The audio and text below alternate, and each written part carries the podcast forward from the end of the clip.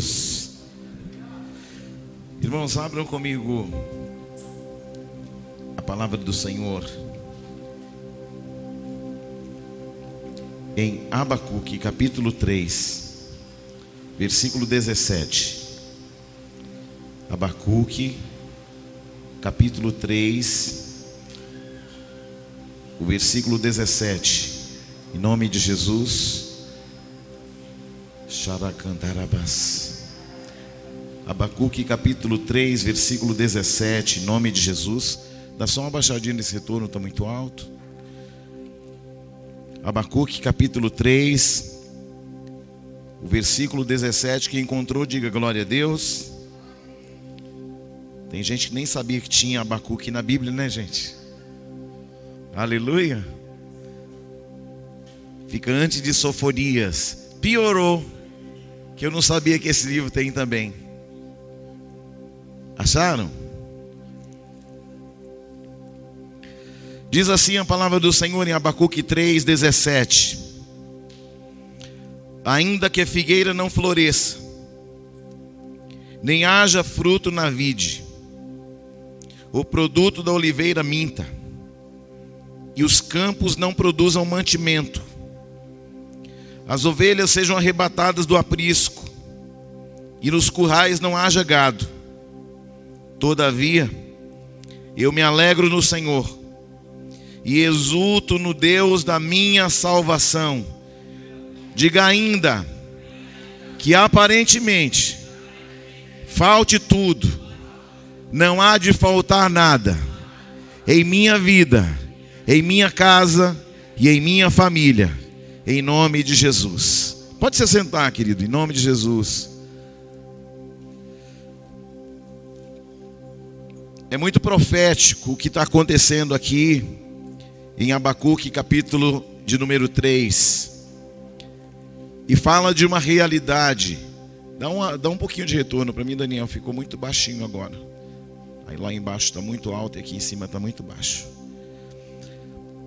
Aqui em Abacuque, no capítulo 3, fala sobre a oração de um profeta. Aliás, o que é um profeta? Um profeta é aquele que tem autoridade para falar daquilo que ainda não aconteceu. Um profeta é aquele que, além de ter autoridade para proferir algo que ainda não aconteceu, ele tem autoridade para proferir algo que ainda vai acontecer. Quando eu tenho essa convicção, e quando eu confio no Senhor que fez o céu e a terra, eu não hei de temer os males da terra. Escute, quando você pega a internet, quando você ouve o noticiário, as notícias são cada vez piores. A bolsa tá, tá, tá feia. O dólar disparou. O poder de compra está diminuindo. E aí a gente começa a ouvir um monte de má notícia. Sim ou não?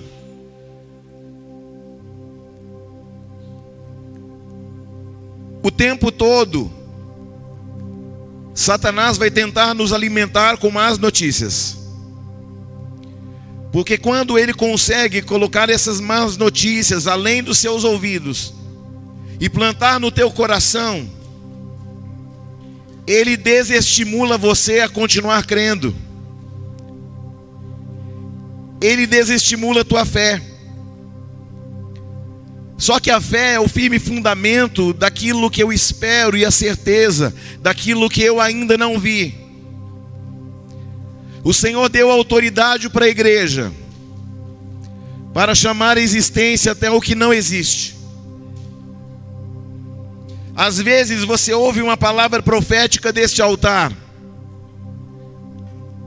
e aí, quando você lembra da realidade da tua casa, quando você lembra da realidade dos teus negócios, quando você se lembra da realidade do país, quando você se lembra da realidade da economia, aí a sua alma se abate. Nós não podemos permitir que as vozes contrárias falem mais alto do que a voz de um Deus que sabe todas as coisas. E esse Deus que sabe todas as coisas, ele lhe fez promessas de um bom futuro. Existe uma realidade que Abacuque está profetizando aqui. E ele está dizendo: ainda que a figueira não floresça, que, o, que não haja fruto na vide, que o produto da oliveira minta, que os campos não produzam mantimentos, que as ovelhas sejam arrebatadas dos apriscos e dos currais, não hajam gado. Eu me alegro no Senhor. Ele está falando de duas realidades. Uma realidade difícil, improvável, uma dificuldade imensa mas ele está falando sobre uma alegria que ela não está conectada àquilo que nós estamos enxergando. Porque a nossa alegria, ela é atemporal. Aliás, a alegria é um fruto do espírito. E então, no decorrer dos anos, nós fomos ouvindo muitas coisas, muitos muitos desestímulos porque a realidade ela começa a falar mais alto do que a palavra de Deus. A questão aqui nessa noite é: o que você ouve deste altar, querido, é uma profecia. É uma profecia que está falando: lá fora pode estar tudo mal, mas eu tenho uma palavra sobre a tua vida, sobre o teu destino, sobre o teu futuro. Escute, a terra de, de Israel, ela é tão dura, que para você escavar um metro, você demora em meios naturais, com uma picareta ou com uma um enxada ou um enxadão, pelo menos um dia. A terra é dura, é árida. Porque quando a gente ouve falar de deserto, a gente pensa em areia. Só que o deserto de Israel é um deserto sólido. Israel é quase como uma rocha inteira. Mas escute, mesmo assim, Israel produz as melhores frutas que chegam na Europa saem de Israel. O melhor mel que a Europa tem vem de Israel. O melhor da hortifruti sai de Israel. Eu estou falando de uma terra improvável, que para você escavar um metro, você demora um dia, com meios naturais. Quando Abraão chegou na terra de Canaã, não produzia nem leite nem mel. Mas Abraão levou consigo uma palavra. E aquela palavra mudou a realidade do deserto. A palavra que Deus liberou na tua vida, ela vai mudar e alterar a realidade do teu deserto. Eu não sei qual, eu não sei em que área, eu não sei em qual dimensão, mas eu sei de uma coisa: não importa a dureza do deserto, porque se Deus falou que vai florescer, frutificar, você pode estar certo de uma palavra, ainda que tudo diga não. Se a palavra de Deus disser sim, o deserto florescerá. Quem está comigo? Abacuque está falando de coisas improváveis, de dificuldades, ele está falando de ovelhas que foram arrebatadas do aprisco, dos currais que não tinham gado. Mas ele está falando: Eu estou alegre, porque eu exulto no Deus da minha salvação. Ele está falando: Eu continuo confiando em Deus, independente das circunstâncias. Está tudo aparentemente deserto, eu continuo crendo. Está árido, está difícil de plantar, não importa, eu continuo crendo. Escute, o Deus de Abraão, de Isaac e de Israel não mudou. A palavra diz que um dia Isaac foi para a terra de Gerar, e a terra de Gerar era o deserto mais infértil daquela região. E a palavra diz que o rei da terra falou para ele assim: Eu espero que você vá embora daqui, porque você já é mais rico do que nós, porque tudo que você planta no deserto, você colhe a cem por um. Por quê? Porque Isaac estava debaixo de uma palavra. De quem? De um Deus que não muda.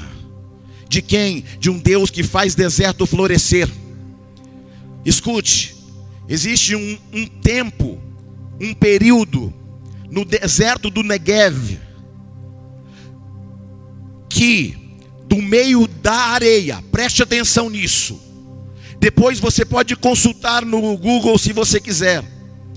Existe um período no deserto do Negev que da areia começa a surgir água e vira um grande rio. Sabe por quê? Porque Deus falou. Você está entendendo, sim ou não? Nós estamos aqui e nós, deste altar, liberamos palavras continuamente. Homens e mulheres de Deus se posicionam neste altar e liberam palavras proféticas. Por quê? Porque o Deus pelo qual nos instrui é o Deus que vai abrir portas e vai fazer acontecer o que nunca aconteceu na tua vida. Olha para esse irmão da sua direita, da sua esquerda e fala para ele assim: o deserto vai florescer. E ainda, que as más notícias, que as vozes contrárias batam a tua porta, ou cheguem aos teus ouvidos, você está debaixo de uma palavra, e o teu deserto vai florescer como nunca. Fala para ele assim: Você confia em Deus? Aí fala para ele assim: Então por que te afliges? Porque a gente fala assim, eu confio em Deus, é, mas qualquer coisa não der certo, aí eu pego aquela reserva do banco. Eu confio em Deus, mas qualquer coisa eu vou lá no gerente e peço para ele um empréstimo. Eu peço um consignado. Eu confio em Deus, mas eu tenho um parente rico. Você não está confiando em Deus, você está confiando no parente rico. Eu confio em Deus, mas se a coisa apurar, eu entro no cheque especial. Você está confiando no cheque especial. Eu confio em Deus, mas qualquer coisa eu uso cartão de crédito. Uns confiam em carros, outros confiam em cartão de crédito, outros confiam em cheque especial, outros confiam no gerente do banco. Mas a pergunta que eu lhe faço para essa noite é: em quem você tem confiado? Escute, preste atenção para encerrar.